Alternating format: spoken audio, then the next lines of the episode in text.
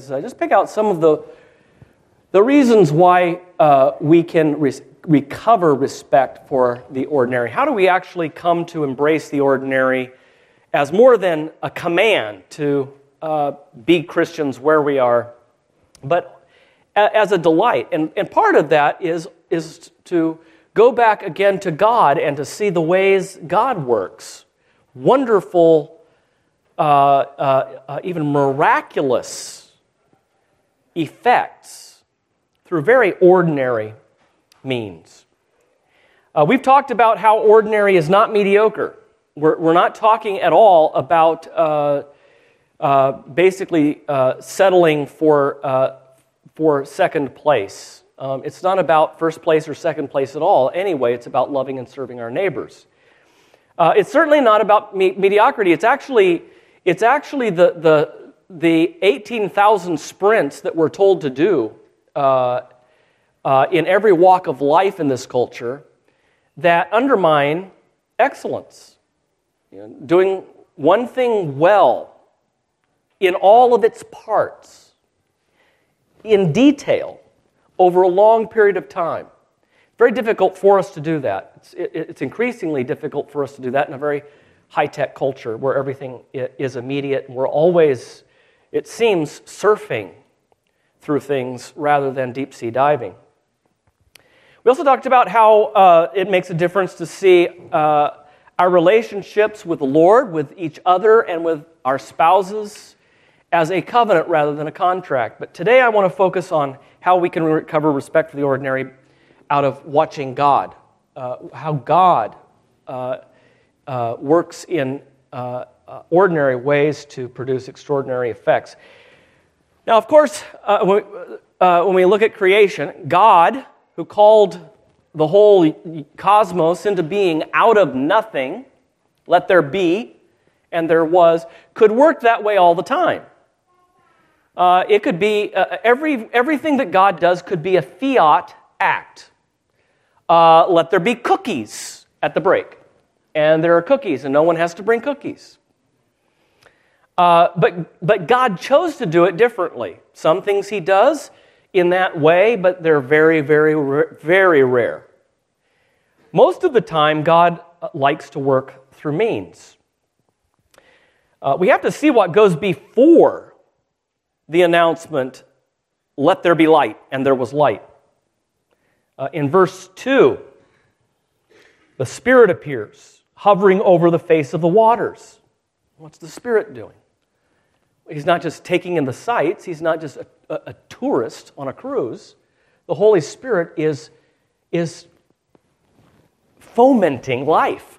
the Holy Spirit is brooding over the waters to create life and to separate waters from waters and then waters from dry land, so that a space can appear for covenantal fellowship between God and us. In all things that the Trinity does, the Father is the source, the Son is the mediator, and the Spirit is the one who is at work within creation to bring the project to completion. That's why the Spirit's always associated with the last days, because he, he uh, you know, uh, uh, uh, brings all, uh, uh, everybody home on all the bases. He, he's the one who completes the job. He will be poured out in the last days. And he is there in creation, uh, in the, the last part of that work, bringing about the effect of the Father's word in the Son. Uh, and then also, uh, even, even after this, we see a different kind of word spoken. Uh, uh, it's not a fiat ex nihilo, let there be, and there was. What we read is, and God said, let the earth sprout vegetation. A, a plants yielding seed and fruit trees bearing fruit, in which is their seed, each according to its kind on the earth. And it was so. All at once was it so? No, not this time. We read verses 11 through 13. The earth brought forth vegetation, and God saw that it was good. You see the, the difference?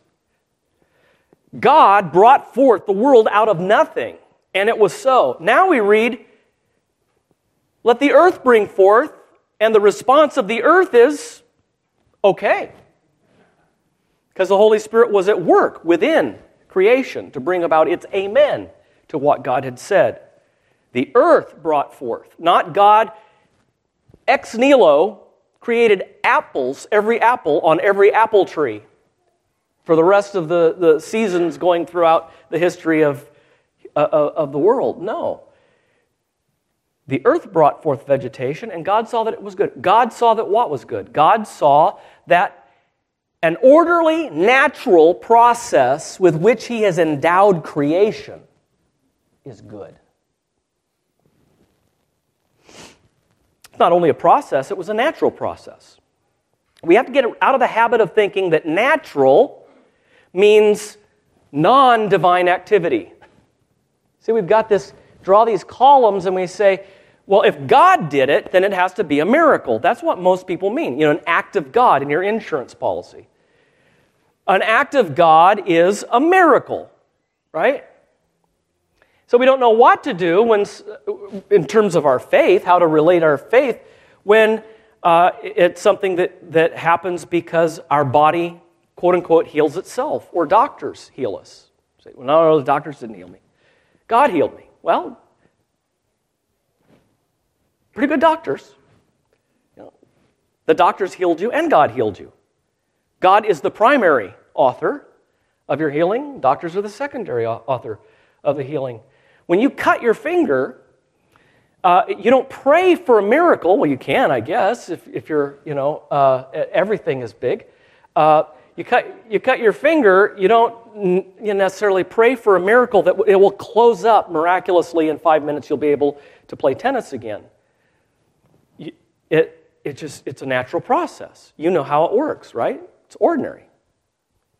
God heals people every day that way. Is that not stupendous? Have we forgotten with all of our medicine and all of our hurry up now and da da da da? Have we forgotten with all of our technology just how absolutely mind blowing it is that our body,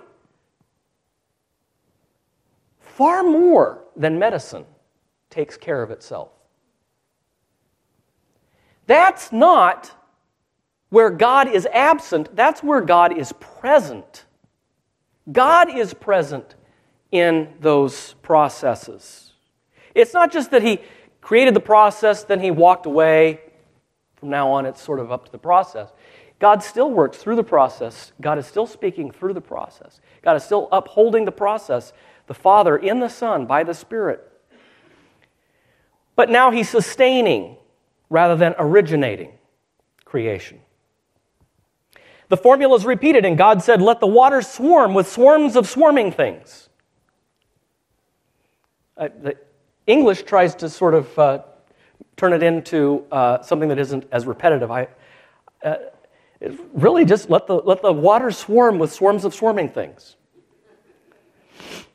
And God blessed them, saying, Be fruitful and multiply, and fill the waters in the seas, and let the birds multiply on the earth. Wow. Just keep doing that, and that, and that. Keep it going. Keep doing that. And God said, Let the earth bring forth living creatures according to their kinds, livestock and creeping things and beasts of the earth according to their kinds. See, there's nothing to suggest that this was anything other than a normal process. But that doesn't make it any less the effect of God's sovereign word. Providence. A classic case of man. I mean, one of the things that has really hurt us is you have anti supernaturalists on one side, and too often the only opponent they have is a hyper supernaturalist. What gets lost in the bargain with that standoff is the doctrine of providence. God is not at work. So you have to prove miracles. You have to, you have to, you have to prove that God exists by miracles. When it's, it, it, it's, it's a lot of fun to, to prove that God exists by providence, by ordinary things. Uh, we're learning more and more, and there are scientists among us who could uh, speak to this more eloquently than I can, but we're learning more and more from science just how unlikely it is that we all exist. how unstable, how chaotic everything is, and yet somehow all of that chaos is managed in an orderly way. From our vantage point, it's chaos. And yet, it leads to order. How does that happen? I mean, it's, it's one thing to argue that, that God has to exist because look at, look at how did we get here. It's quite another thing to, to say every day it, we shouldn't be here.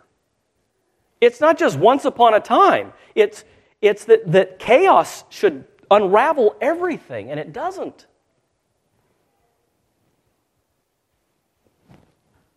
We have a beautiful child, and everybody says, What a miracle. Know? What a miracle. Now, I know what people mean, and that's not a very good time anyway to, to challenge people's theology. Uh, it can get a slap in the face at that, at that particular moment. Um, but uh, it, it, it's, uh, it's not a miracle. What, are you saying this isn't a big deal? No, I'm saying you don't think providence is a big deal. No, it is a very big deal.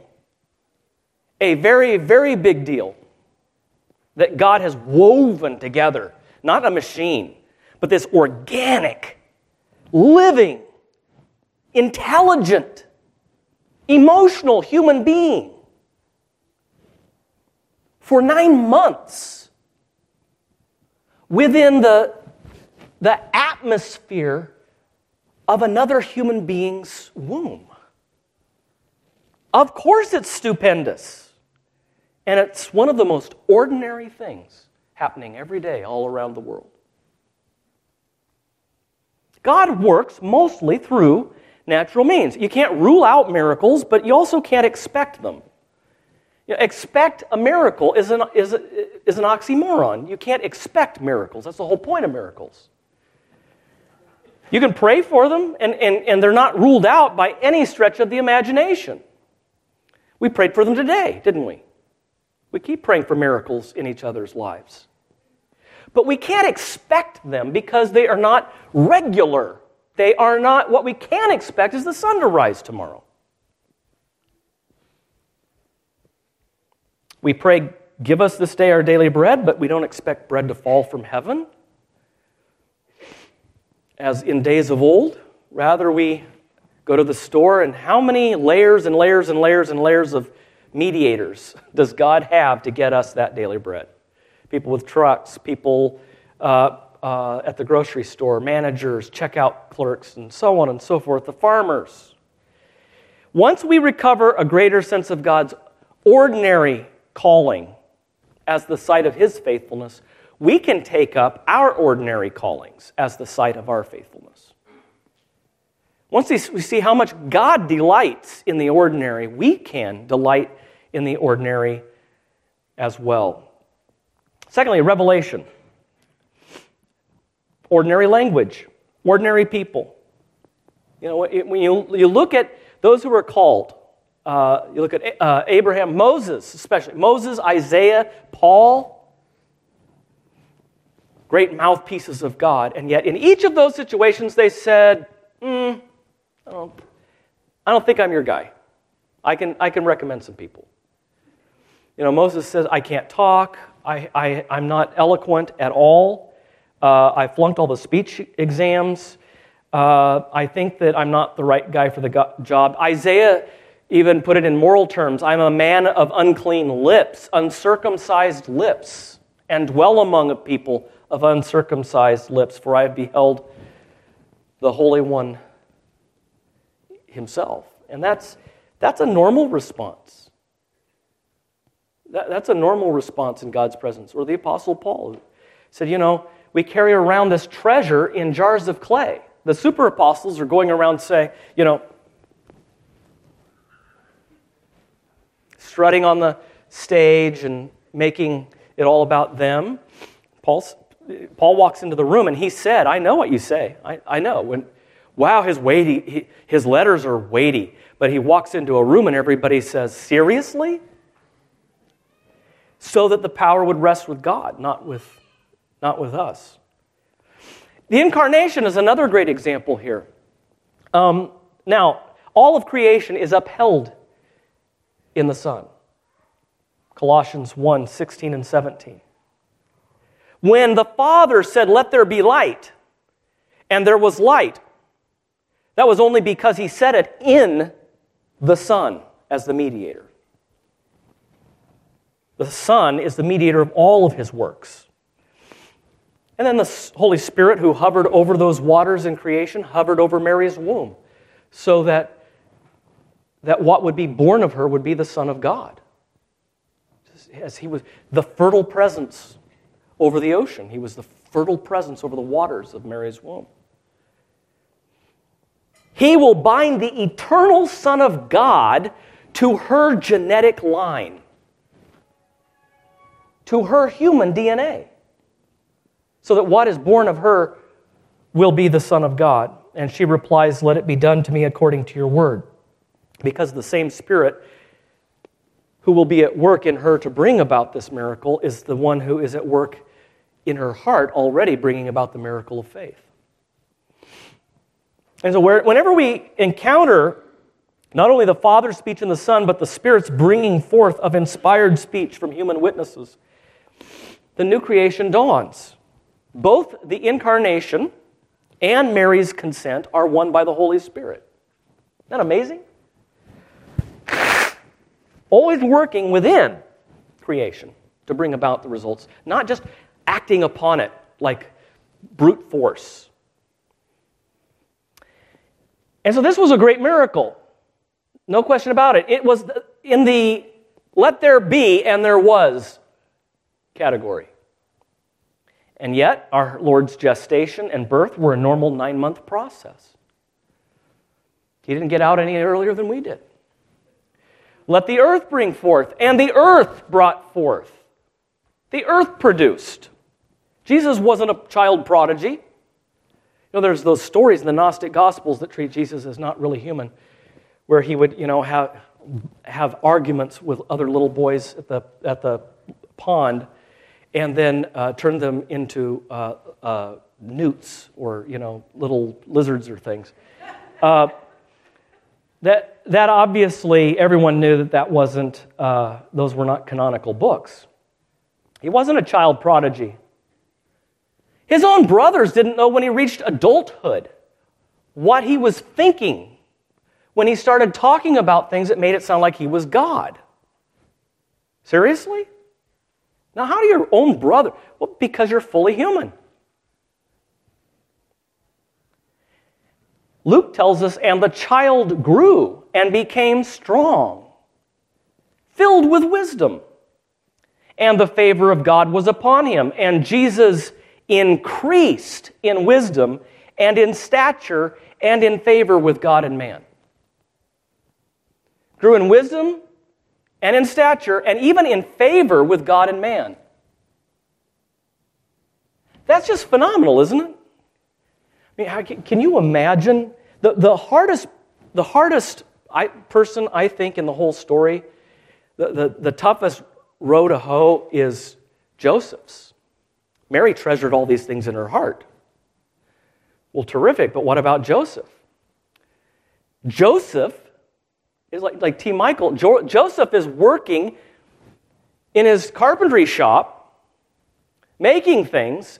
His son is growing up and he's teaching him how to make chairs when all along he knows that he made the wood. and Jesus asks what was it again? Lefty, loosey, tighty, whitey, tight? What, what, what? How does that go? And Joseph is thinking, Are you playing with me?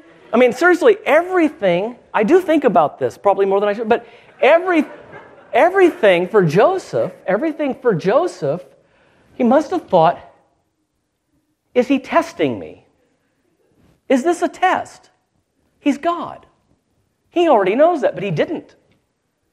But Joseph did. Joseph knew he was, but there was a time when Jesus did not know he was God.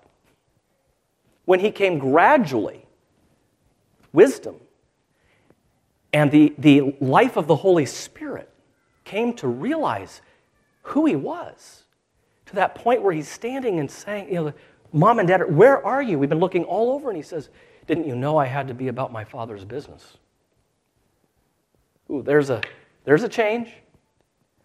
Before that, we have no indication at all. I mean, just, he grew up. He, Hebrew, uh, Hebrews 5 8 tells us, although he was a son, he learned obedience through what he suffered. Wow, I mean, that is ordinary, right? Some ordinary stuff there. God loves to work through ordinary means.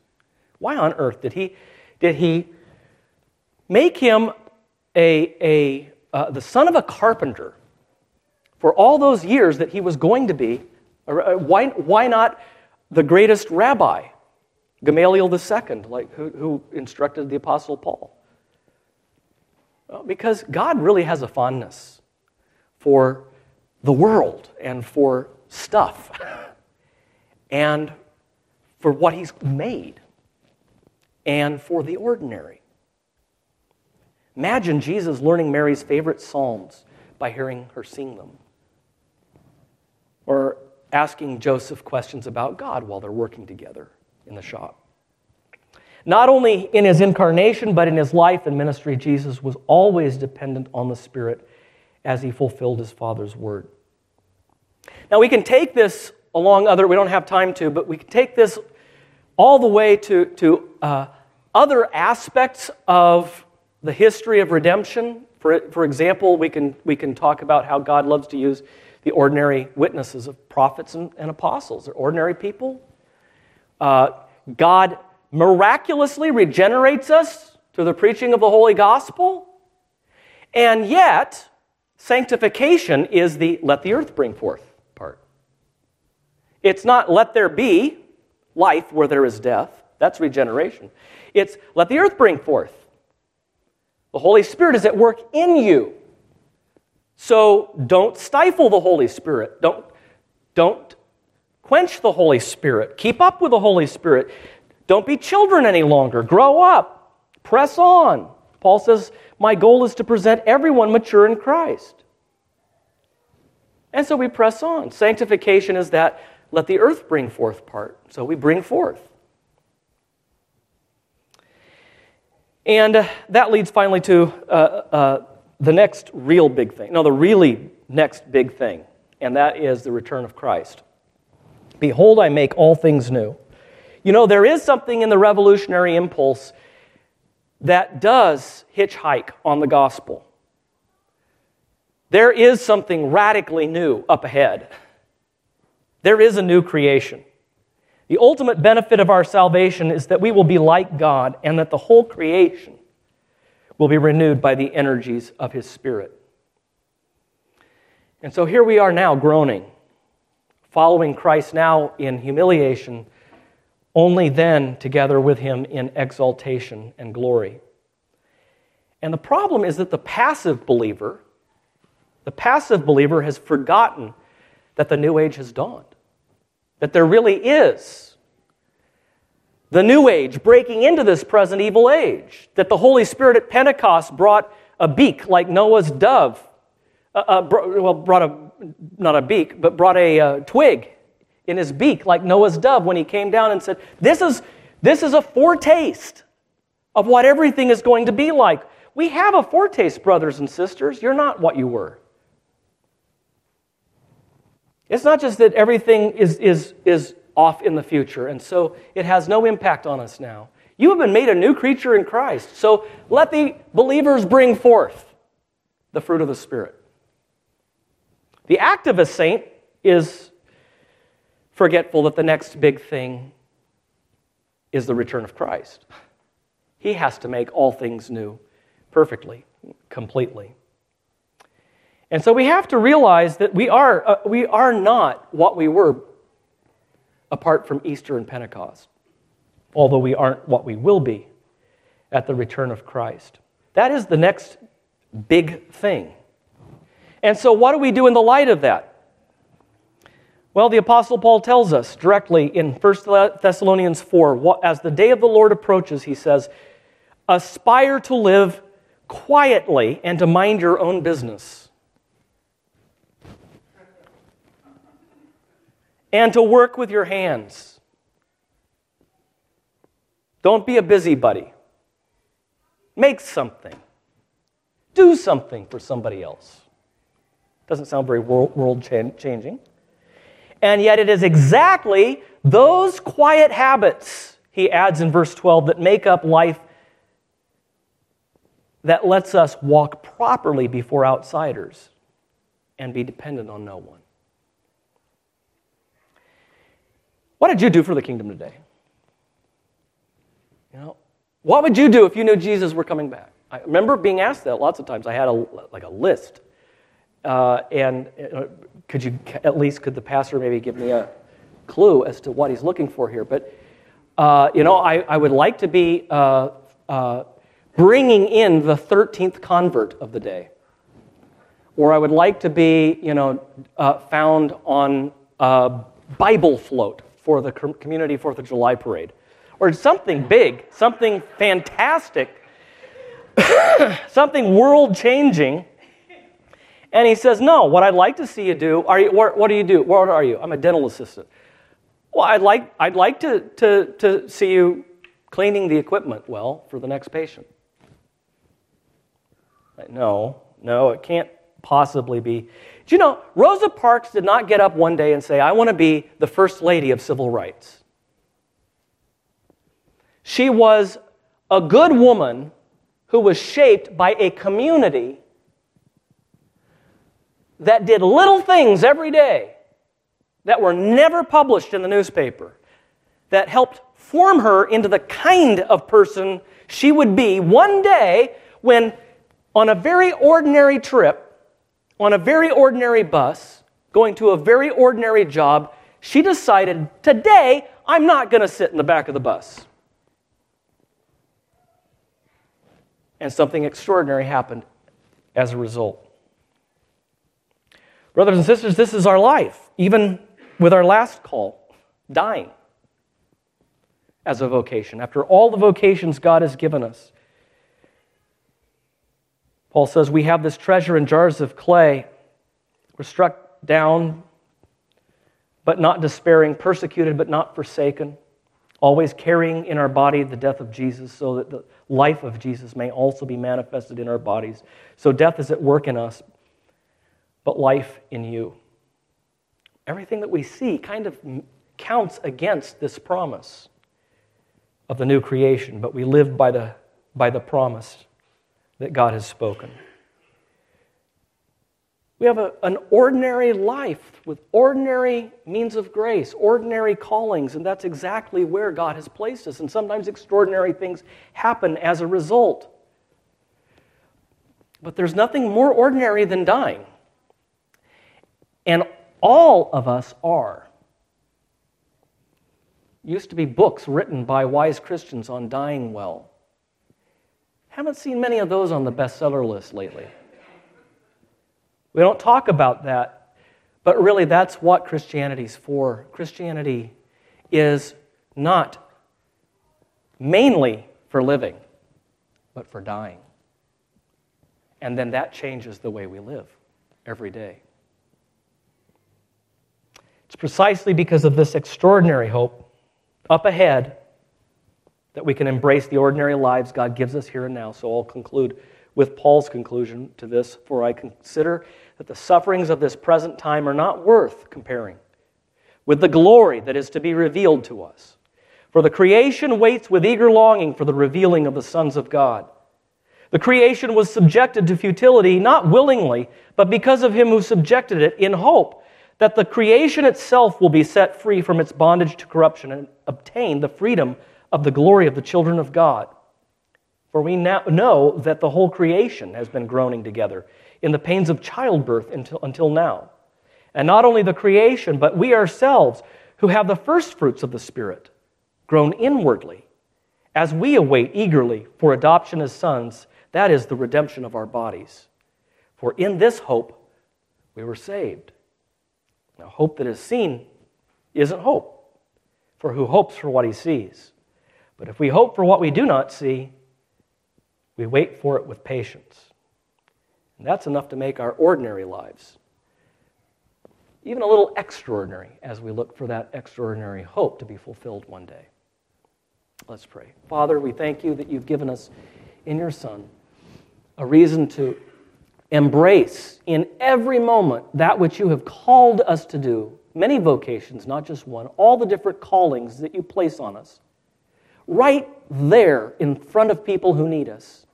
Help us not to overlook those moments and those little callings, those ordinary moments and ordinary people who really need us to try to strive for something bigger and larger that will somehow get your attention or the attention of others. Help us, Father, to rest in this and to rejoice in this and to look forward to the day when the most extraordinary thing occurs and this world will be made completely new. For we pray in Christ's name. Amen. Thanks.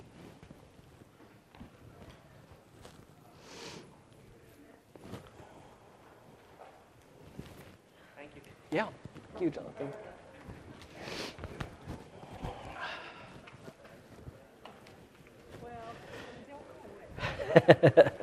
oh, I better turn this off. I, I truly believe that God created man. Oh, yeah, I know. It's too much fun.